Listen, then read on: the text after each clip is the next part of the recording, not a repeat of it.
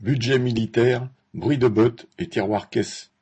La guerre en Ukraine a déjà été l'occasion de déclarations des gouvernements des pays de l'OTAN sur la nécessité d'augmenter leur budget militaire. Tous ont repris le même refrain. La faiblesse de notre budget militaire ne nous permet pas d'assurer la défense aujourd'hui. Les plus spectaculaires ont été les propos de Scholz, Premier ministre socialiste d'Allemagne, qui a annoncé un changement historique entre guillemets de la position de son gouvernement. Il va faire passer son budget militaire à 2% du PIB, soit 100 milliards en 2022, et de poursuivre en annonçant un retour du service militaire. La Suède a, elle, rétabli la conscription, le service militaire obligatoire, depuis 2018. Notre pays amplifiera ses investissements dans sa défense, décidés en 2017, a déclaré Macron lors de son intervention télévisée du 2 mars. Ce renforcement des budgets militaires n'a pas attendu la guerre en Ukraine. Selon les chiffres du journal économique Les Échos, depuis 2015, les budgets militaires annuels cumulés des pays de l'OTAN ont augmenté de 180 milliards de dollars pour dépasser les 1100 milliards de dollars. Ces budgets étaient en 2020 de 778 milliards de dollars aux États-Unis et de 323 milliards pour le reste des pays de l'OTAN.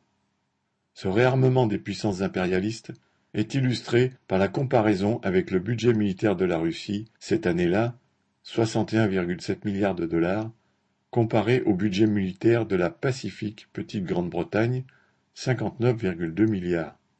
Celui de la France a été, toujours en 2020, de 52,8 milliards de dollars. L'Allemagne elle-même avait cette année-là déjà consacré 52,8 milliards à son budget militaire. L'augmentation des budgets militaires est d'abord un moyen classique de subventionner les capitalistes de chaque État en faisant payer par toute la population ces grasses subventions aux Dassault, Thales, Airbus, DCN ou autres MDBA. Mais il ne s'agit pas que de cela. Tous ces États capitalistes, qui se proclament les États libres où règne la démocratie, se préparent en permanence à la guerre, la crise de leur économie ne pouvant que les y inciter encore plus. Ces préparatifs guerriers ont pour prétexte d'entretenir des forces de défense de la paix, entre guillemets. Mais ce n'est pas à la paix que travaillent les dirigeants des États-Unis, d'Allemagne, de Grande-Bretagne ou de France. Ils veulent pouvoir passer, quand ils le jugeront bon, de la guerre économique à la guerre tout court. Le prolétariat doit dès aujourd'hui en être conscient et refuser de se laisser embrigader. Paul Sorel